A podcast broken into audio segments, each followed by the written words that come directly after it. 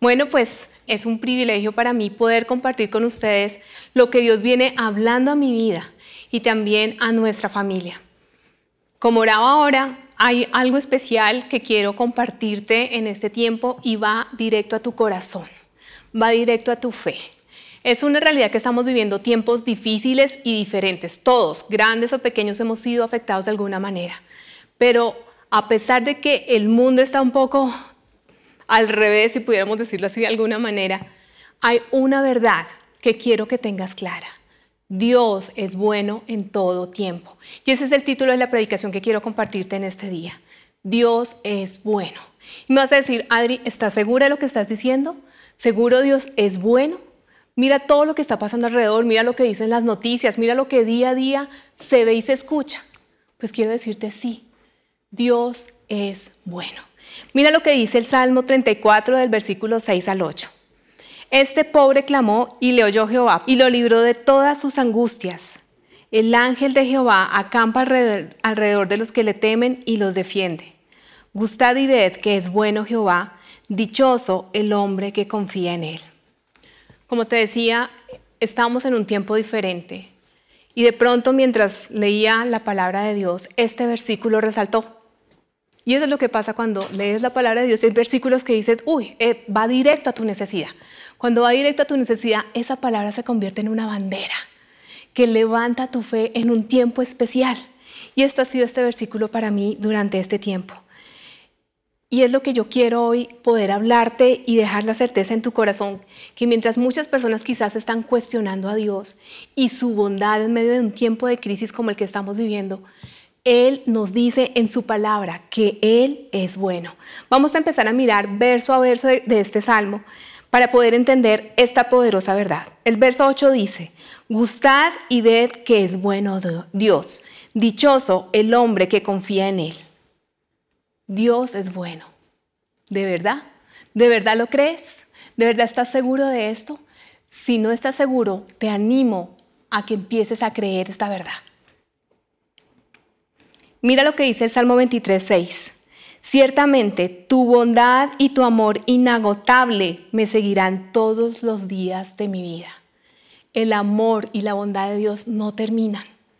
La, la bondad de Dios no se deja afectar por una crisis es inagotable, nunca se acaba. Él es bueno, es su esencia. Él es uno de sus mayores atributos. La bondad está en Él mismo. Por lo tanto, nunca se va a acabar. Podemos creer y descansar en esa seguridad justo en un tiempo como el que estamos viviendo, un tiempo de crisis. El verso 8 continúa diciendo hacia el final, Dichoso el hombre que confía en Él. Entonces me puedes decir, ¿cómo así, Adri? ¿Me estás diciendo que Dios es bueno justo en tiempo de crisis y fuera de eso que tengo que estar dichoso en tiempo de crisis? Sí, puedes estar dichoso en tiempo de crisis. ¿Cómo? Mira que el mismo verso lo dice, el que confía en Él. La dicha que, de la cual Dios nos habla no es una dicha momentánea, no es la dicha que vemos en el mundo, no es la dicha que es como una ruleta, a veces estoy feliz o a veces estoy triste, no es la dicha que produce un buen chiste o ver una comedia, es una dicha, es un gozo que viene de adentro, que viene del Espíritu Santo en ti. Así que si tú nos estás viendo por primera vez, yo te animo a que le abras la puerta de tu corazón a Jesús para que el Espíritu Santo inmediatamente empiece a vivir en ti y ponga esa dicha o ese gozo en medio de un tiempo como el que estamos viviendo, un tiempo de crisis. Dios es bueno, como te venía diciendo. Y quiero usar en mi predicación en este momento una palabra que se está usando mucho y en muchos ámbitos de la sociedad le están empezando a emplear como una estrategia para poder salir de la crisis que están enfrentando y se llama y es la, la palabra reinventar. Entonces yo te animo a que reinventemos esta crisis, porque no dejamos de verla como lo que ya es, terrible, espantosa, difícil, y empezamos a ver la otra cara de la moneda. Empezamos a ver la bondad de Dios en un tiempo en crisis. Y no solamente verlo, yo quiero que empecemos a escudriñarla, yo quiero que empieces a percibirla, yo quiero que vayas a los pequeños detalles de bondad, de la bondad de Dios sobre tu vida. Yo te animo a que empieces a, a pensar, ¿será que Dios se ha sido bueno? Y en ese pensar descubras que sí lo ha sido realmente. En este tiempo, como te decía, he estado reflexionando mucho sobre eso. Y aunque yo sé que muchos quizás han cuestionado esa bondad de Dios, yo quiero animarte y decirte, piénsalo bien. Yo sé que hay gente que ha perdido un familiar querido, sé que hay gente que hay sin empleo, sé que hay problemas en casa, pero aún así yo te animaría a pensar, de verdad todo es tan malo. No hay nada por allí escondido donde puedas decir, la bondad de Dios ha estado sobre mí, la bondad de Dios ha estado sobre mi hogar, la bondad de Dios ha estado sobre mis hijos, la bondad de Dios ha estado allí. Como te decía, he estado pensando en eso y hace unos días viendo jugar a mis hijos, pues justo en este tiempo que están en casa, donde la casa se convierte en todo. Me imagino que les ha pasado. La casa es el restaurante, la casa es el gimnasio, la casa es el sitio de oficina, es el sitio del colegio. Ahora que están en vacaciones, también la casa es el sitio de vacaciones. Y obviamente con niños en casa es inevitable el desorden. Entonces, en medio del alboroto de los juguetes en el piso y demás, antes de entrar en shock como buena mamá, inmediatamente sentí que Dios habló a mi corazón y me dijo, míralos, disfruta, disfruta a tus hijos, disfruta verlos jugar, disfruta verlos reír, ríe con ellos, comparte tiempo con ellos. Y mi actitud inmediatamente cambió, dije, sí, gracias Señor, voy a hacerlo, voy a disfrutar tiempo con ellos. Y vi la bondad de Dios conmigo como mamá pude empezar y hemos tenido tiempos para hablar. Los hijos se crecen y muy rápido. De hecho, uno de ellos ya está entrando en su preadolescencia. Entonces he podido pasar tiempo cercano y dije, Señor, gracias. Gracias porque este tiempo me ha permitido ver tu bondad sobre mí como mamá. Y no solamente he visto la bondad de Dios como mamá sobre mi vida, sino en pequeños y grandes detalles. He visto la bondad de Dios en su fidelidad y protección. En este tiempo pude llamar por teléfono a mi suegra, saludarla, y ella empieza a contarme un testimonio que yo no sabía acerca de Henry, mi esposo. Me dice, imagínate que cuando él era pequeño, el papá tenía un cargo muy importante y tenían cosas, alguien quería secuestrarlo y él iba en la ruta de su colegio. Dios permite que, se, que haya un cerco de ángeles en la vía que iba hacia su colegio y no le pasa absolutamente nada. Dios mismo lo cuida. Dios fue bueno con él siendo niño, cuidándolo, pero también fue bueno conmigo, porque cuidó de niño al que hoy en día es mi esposo. Y si no, ¿qué hubiera pasado entonces conmigo? ¿Con quién me hubiera casado? Dios fue bueno conmigo y sigue siendo bueno. Y es allí donde este, este versículo, que te, este salmo que te estaba diciendo al empezar, el Salmo 34, hemos visto al ángel de Jehová cuidándonos. Hemos visto la bondad de Dios en su cuidado y protección. No sé si recuerdan a finales del año pasado, eh, empiezan las marchas en nuestra ciudad. Eh, nosotros, pues pasó una cerca de nuestra casa. De un momento a otro empezamos, yo empecé, estaba una tarde en casa con los niños y empecé a sentir los sonidos de las papabombas, los gases lacrimógenos filtrándose por la ventana y pues frente a esta situación cualquiera se angustia. Los niños se angustiaron, yo también, pero a partir de esa noche tomé la bandera que te, cuento que Dios me dio, el Salmo 34, y empezamos a orar en casa. Y lo hemos hecho todas las noches desde ese momento. El ángel de Jehová acampa a nuestro alrededor. Bueno es Dios, confiamos en ti, cuida de nosotros. Tan poderosa fue esa noche la oración que al día siguiente, los niños ya se han ido al colegio, me asomo a la ventana y veo a la policía empezando a dar rondas en, la parte de atrás de nuestro apartamento. Un cerco de policías empezó a estar cerca de nuestra casa. La bondad de Dios en su protección y su cuidado una vez más sobre nosotros. Hay muchísimos detalles de Dios mostrándonos su bondad. A mí me encanta el sol. Y Dios sabe que en este tiempo, oh Dios, cuando nos dijeron que no podíamos salir más, yo quiero que allí pienses qué sentiste el día que pudiste salir a la calle, si fuera por media hora, y tomar los rayos del sol. Eso fue increíble. Dios es bueno. Dios es bueno en esos detalles. Eso por eso te decía, fíjate en lo pequeño, fíjate en lo grande. Allí está la bondad de Dios en un tiempo de crisis como este. Mira lo que dice Lamentaciones 3, 22 al 23. El gran amor del Señor nunca se acaba y su compasión jamás se agota. Cada mañana se renuevan sus bondades. Muy grande su fidelidad. Estoy segura que si miras como un niño con ojos de fe, vas a encontrar los detalles de la bondad de Dios sobre tu vida en este tiempo. Una mujer en la Biblia vio la bondad de Dios sobre ella en un tiempo de crisis. Su nombre es Ana. Ana Eh, la historia de Ana está en el primer libro de Samuel, en el primer capítulo. Ana era la esposa de Elcana, un hombre de la tribu de Efraín. Efraín tenía dos esposas. Ana era una, Penina era la otra. Ana no podía tener hijos. Penina sí tenía hijos. Imagínate la crisis de una mujer que no puede tener hijos. Se siente sola, frustrada, triste, con muchas preguntas, con muchos temores quizás.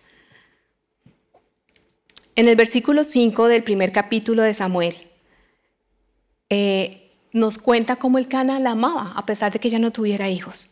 Pero aún así, empieza y continúa la crisis en la vida de Ana. Vamos al verso 6 y 7 del primer capítulo de Primera de Samuel. Dice, Penina, eh, la otra esposa de Elcana, empeoraba la situación burlándose de Ana a causa de su esterilidad. Todos los años era igual. Penina se burlaba y se reía de ella cuando iba a Silo y la hacía llorar tanto que no podía comer. ¿Te imaginas este cuadro en casa? Quizás se parece a muchos cuadros en las casas de muchos de nosotros durante este tiempo.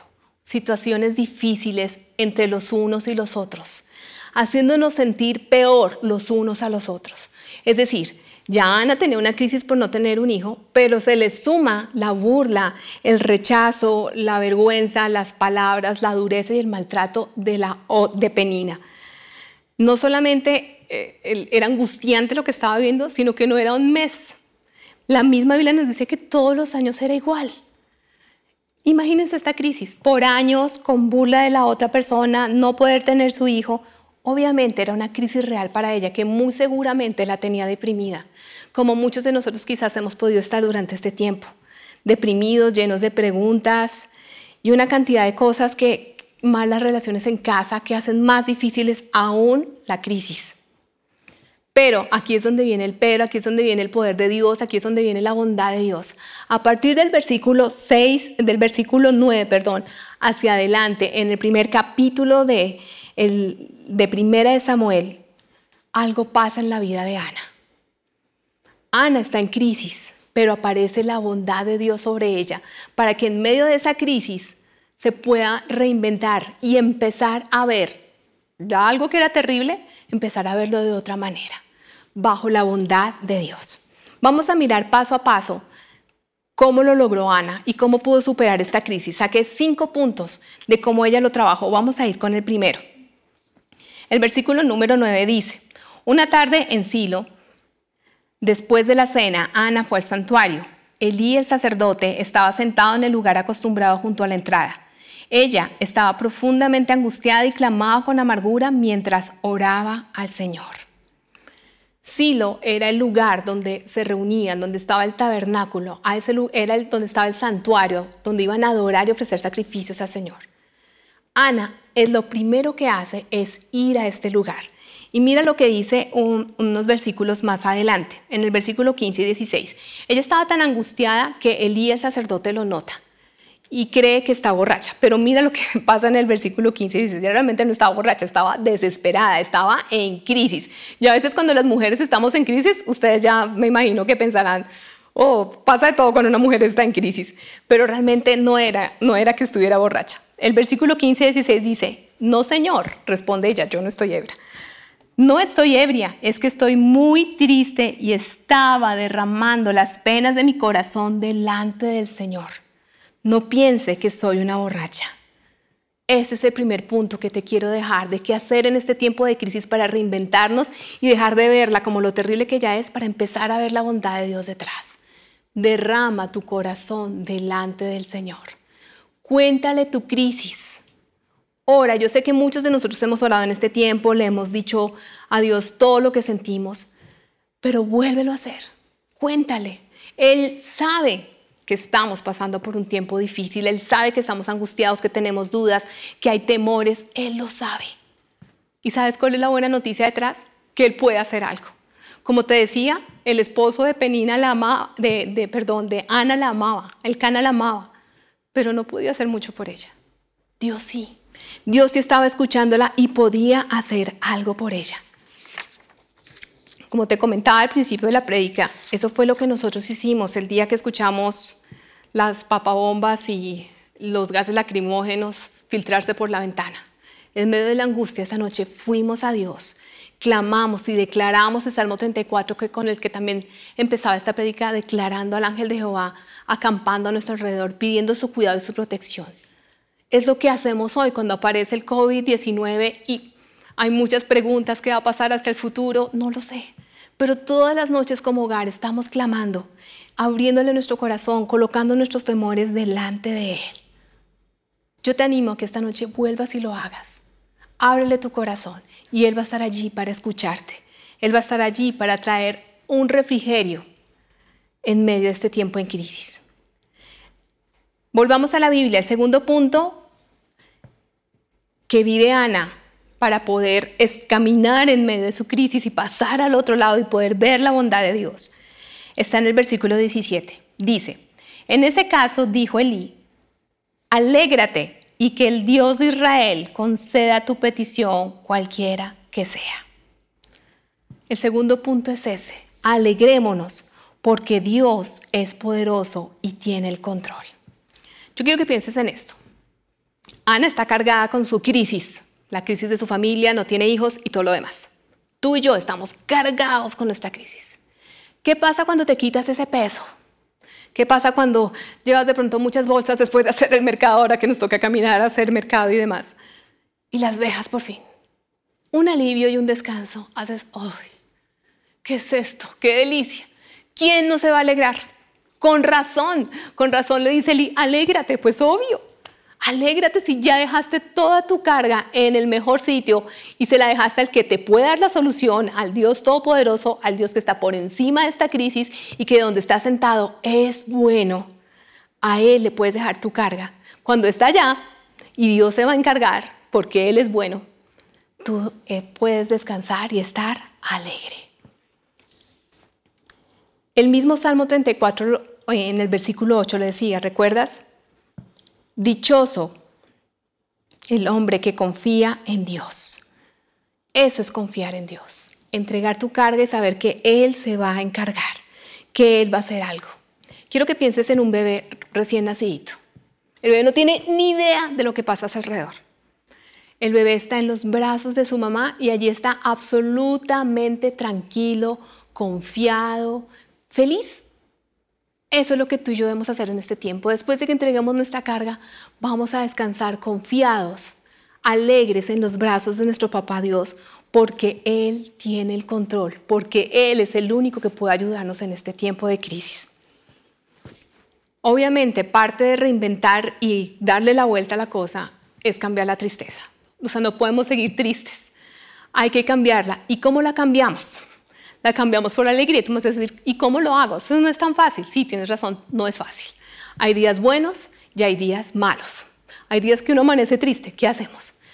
Apenas lo identifiques, no permitas que esto como una bola de nieve siga creciendo. No, llegó la tristeza, le pongo un stop, porque si amanecí triste, no puedo estar a mediodía triste, porque si estoy a mediodía triste, muy seguramente en la noche voy a estar absolutamente deprimido.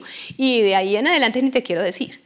Así que es tu decisión ponerle un stop a la tristeza y no permitir que empiece a gobernar tus pensamientos, tus sentimientos y por lo tanto tus acciones. ¿Y sabes quién lo va a notar? Los que viven contigo. Entonces, después de que te has descargado, alégrate en el Señor, descansa en Él y trata de vivir en armonía, porque esa es la voluntad de Dios, es algo que viene de adentro es algo que viene de tu relación con el Espíritu Santo. Entonces, si te sientes triste, empieza a orar en lenguas. Empieza a decirle, Señor, quítame esta tristeza y pon paz y el gozo que viene del Espíritu Santo. El relato continúa y pasamos entonces al tercer punto que podemos sacar de lo que Ana vivió en medio de su crisis. El versículo 18 dice, Oh, gracias Señor, exclamó ella, y regresó muy alegre y comenzó a comer nuevamente. Y de aquí podemos sacar dos puntos. Voy a sacar el primero. El primero, sea agradecido porque Dios ha sido bueno. Dar gracias en tiempos de crisis es difícil. Adri, ¿cómo me pides que dé gracias si me quedé sin empleo? Adri, ¿cómo me pides que dé gracias si mi casa está patas arriba, si mi esposo definitivamente quiere el divorcio después de este tiempo? ¿Cómo quieres que dé gracias si perdí un ser querido? ¿Cómo quieres que dé gracias por tantas situaciones tan difíciles que hemos vivido? No es fácil. Infortunadamente, lo fácil es hacer justamente lo contrario. Quejarnos, criticar, murmurar, ser pesimistas. Pero mira lo que dice 1 Tesalonicenses 5:18. Dad gracias en todo, porque esta es la voluntad de Dios para con vosotros en Cristo Jesús. Dad gracias en todo, en lo bueno, pero también en lo malo. Darle gracias a Dios porque no tengo empleo, ¿es una locura? Sí, pero es la voluntad de Dios. ¿Sabes qué pasa cuando tú empiezas a tomar la decisión de agradecer? Porque no es por sentimientos, por eso te decía, yo no siento dar gracias porque perdí empleo, a nadie se le ocurre dar gracias porque perdió el empleo. Es una decisión que voy a tomar, está bien, voy a dar gracias. ¿Sabes qué sí pasa? Pasa algo impresionante en tu fe. Cuando tú logras dar gracias por todo, tu fe se vuelve inquebrantable. Es decir, en las buenas con Dios y en las malas con Dios.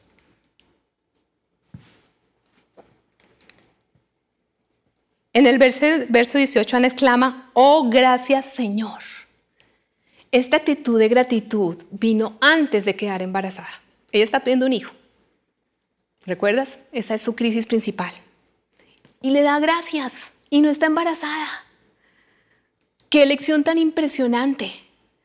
La tarea que quiero que saques de este punto no solamente es que descargues tu corazón, no solamente es que empieces a buscar alegrarte en medio de la situación y ponerle un par a la tristeza. La tarea es que cada noche puedas delante del Señor decirle gracias, gracias por lo bueno y por lo malo, gracias por lo difícil, por lo fácil. Gracias Señor para que tu fe se vuelva inquebrantable, pero también que le des gracias anticipadas. Juntos vamos a darle gracias a Dios por el fin de este virus. Juntos vamos a darle gracias a Dios porque un día nos vamos a volver a reunir con nuestra familia. Vamos a darle gracias a Dios porque un día nos vamos a poder volver a reunir todos y vamos a adorar juntos al Señor. Hay muchos motivos y razones por los cuales agradecer, te lo aseguro. El cuarto punto que está ahí en este mismo versículo 18 de lo que Ana hizo en medio de su crisis para ver la bondad de Dios es que dice, regresó muy alegre y comenzó a comer. El cuarto punto es ten fe y actúa en fe. Mira lo que dice Santiago 2.26. Porque como el cuerpo sin espíritu está muerto, así también la, fe sin obras es muerta. Ana estaba deprimida, ¿recuerdan? Ana no estaba comiendo. Pero mira lo que hace esta mujer, sale a comer. Obviamente, si va a quedar embarazada y está débil, tiene que preparar su cuerpo para tener un bebé en su pancita. Y eso fue lo que hizo.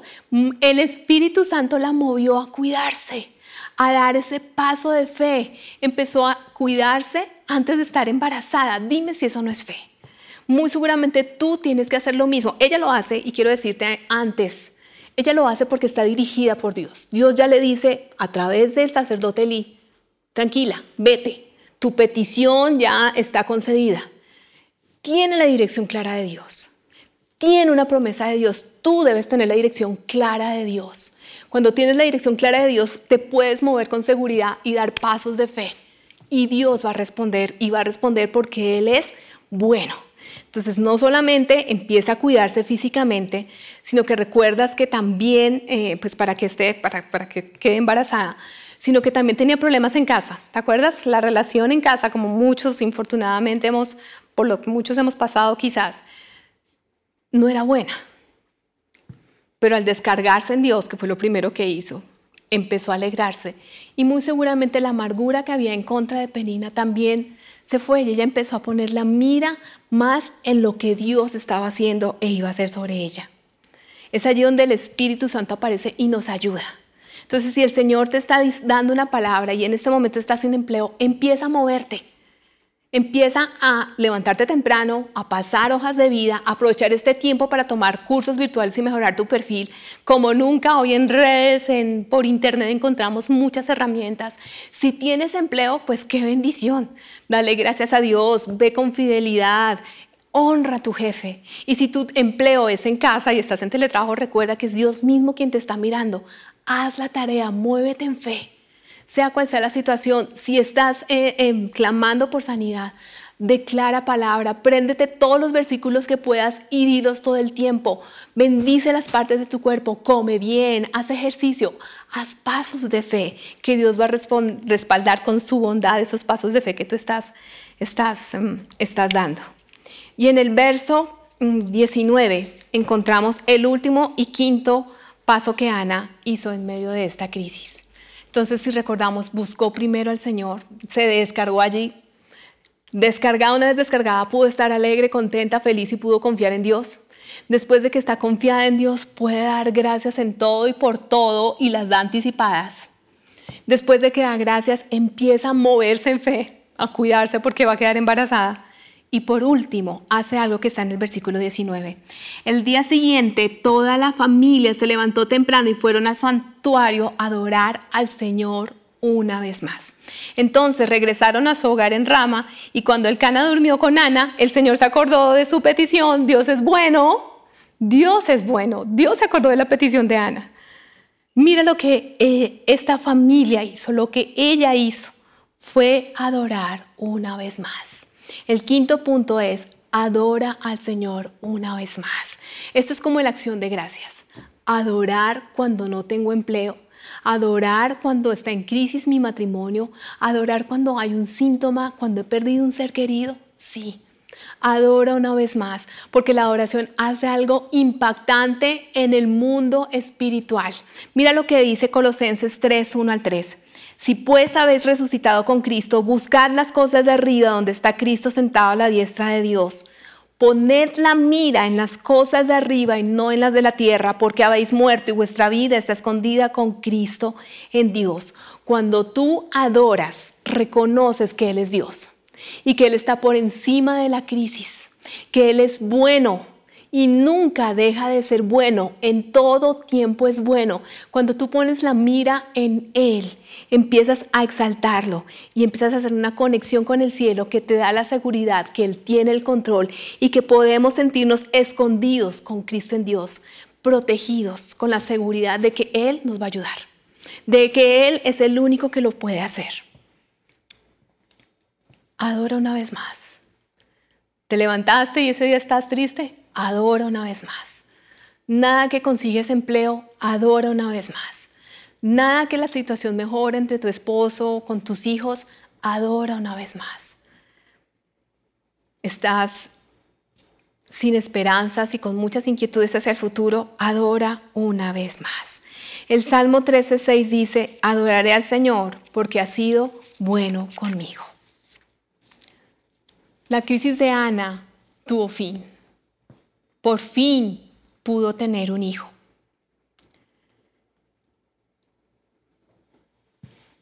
Y es impresionante lo que Dios hace, porque no solo Ana es bendecida con un hijo, sino que tú y yo salimos también bendecidos por la bondad de Dios con Ana. Mira lo que te voy a decir. El versículo 20 dice, pasado el tiempo, ella tuvo un hijo y le puso Samuel porque como ella dijo, se lo pedí al Señor.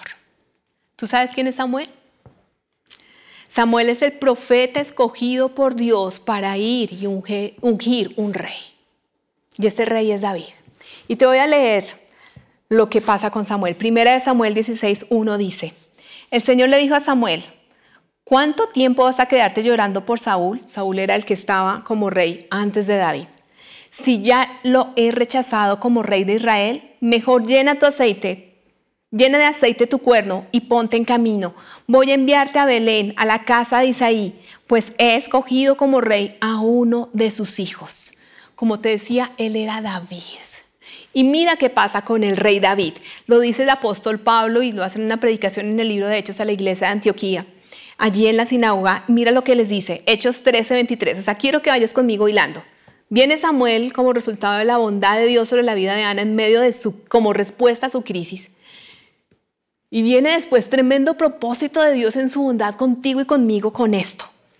Dios, Hechos 13:23, les levantó por rey a David, de quien dio también testimonio diciendo, he hallado a David, hijo de Isaí, varón conforme a mi corazón, quien hará todo lo que yo quiero.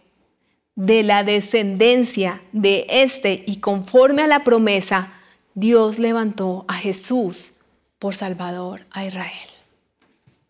La bondad de Dios es el acto más grande de amor por ti y por mí al revelar a Jesucristo nuestro Salvador.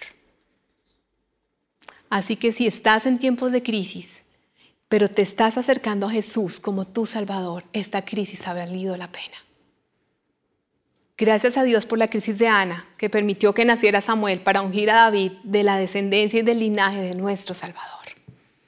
Y lo impactante detrás de todo esto es que Dios es tan bueno que este regalo de la salvación, de la vida eterna, del perdón de nuestros pecados, de la libertad de la muerte eterna, no solamente está para ti para mí, está para los tuyos. Mira lo que dice Hechos 16:31. Ellos dijeron, que en el Señor Jesucristo y serás salvo tú y tu casa. Dios es bueno, es bueno en todo tiempo. Yo quiero que cerremos allí nuestros ojos y pensemos en este tiempo en crisis.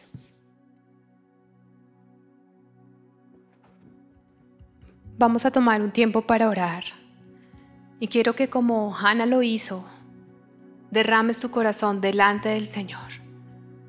Quizás ya lo has hecho antes, pero aún así todos los días vuelven cargas y más cargas, inquietudes, temores, angustia y quiero que le digas allá al Señor cómo te has sentido en este tiempo, cuáles son tus temores hacia adelante, cuál es tu preocupación.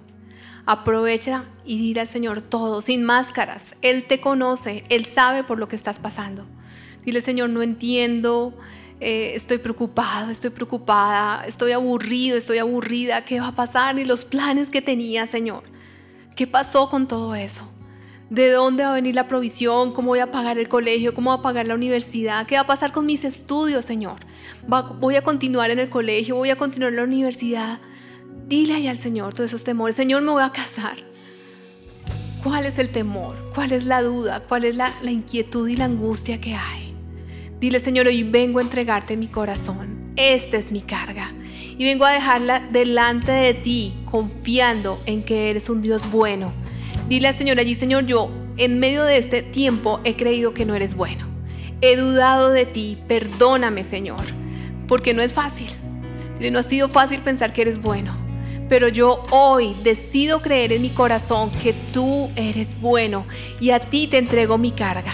Yo hoy declaro que tú tienes el control, que tú vas a responder con tremendas cosas sobre mi vida y dile, Señor, y no es fácil alegrarme, no es fácil confiar, no es fácil estar dichoso, no es fácil, Señor, poder descansar. Yo necesito descansar en ti.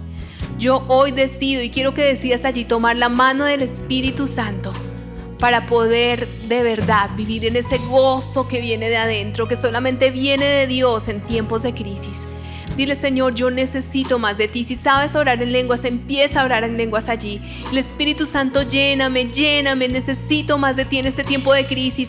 Necesito rebosar de ti, Espíritu Santo, para que ese gozo, para que esa paz, para que cada uno de tus frutos empiece a brotar a través de mi vida y pueda seguir caminando, confiando en tu bondad en medio de un tiempo de crisis. Dile, Señor, gracias. Gracias por todo lo que has hecho. Gracias por lo bueno. Dile, Señor, gracias porque no me ha faltado. Gracias porque me has dado. Gracias por mi familia. Gracias por la iglesia. Gracias porque me puedo conectar. Gracias porque puedo orar. Gracias porque sé que me hablas. Gracias porque tengo trabajo. Gracias porque no tengo trabajo. Gracias porque mi mi hogar está en crisis. Gracias porque no sé qué va a pasar con el futuro de mis hijos. Gracias porque no sé qué va a pasar con mi propio futuro. Gracias porque no sé si voy a continuar estudiando. Dile gracias por lo bueno y por lo malo. Gracias. Y gracias por lo venir, Señor, aunque estamos conectados todos, vamos a darte gracias porque juntos un día vamos a estar de nuevo reunidos adorándote. Gracias, Señor, porque vamos a estar de nuevo reunidos con nuestra familia. Gracias, Señor, porque este virus se va a ir. Gracias Señor porque esa vacuna va a aparecer. Gracias Señor porque tú estás haciendo algo tremendo y estás trayendo salvación a lo ancho, a lo profundo de este planeta. Gracias Señor. Y hoy, dile Señor, yo hoy decido creer en ti. Si no tienes una promesa a la cual aferrarte en este tiempo, dile Señor, Permíteme encontrarme en tu palabra esa promesa que es para mi necesidad, que eres tú hablándome. Alimenta mi fe y dame el valor de moverme en fe. Dame el valor de pasar esa hoja de vida, dame el valor de cumplir con mis horarios, dame el valor de cambiar mi forma de hablar y de tratar a mi esposo, a mis hijos, a mis papás, a mis hermanos. Dame el valor para cambiar, Espíritu Santo, yo te necesito. Yo hoy vengo delante de ti, en medio de lo que estoy viviendo, adorarte una vez más. En medio de mi tristeza, en medio de mi angustia, en medio de los temores, en medio de mi enfermedad, en medio de mi duelo vengo a adorarte una vez más.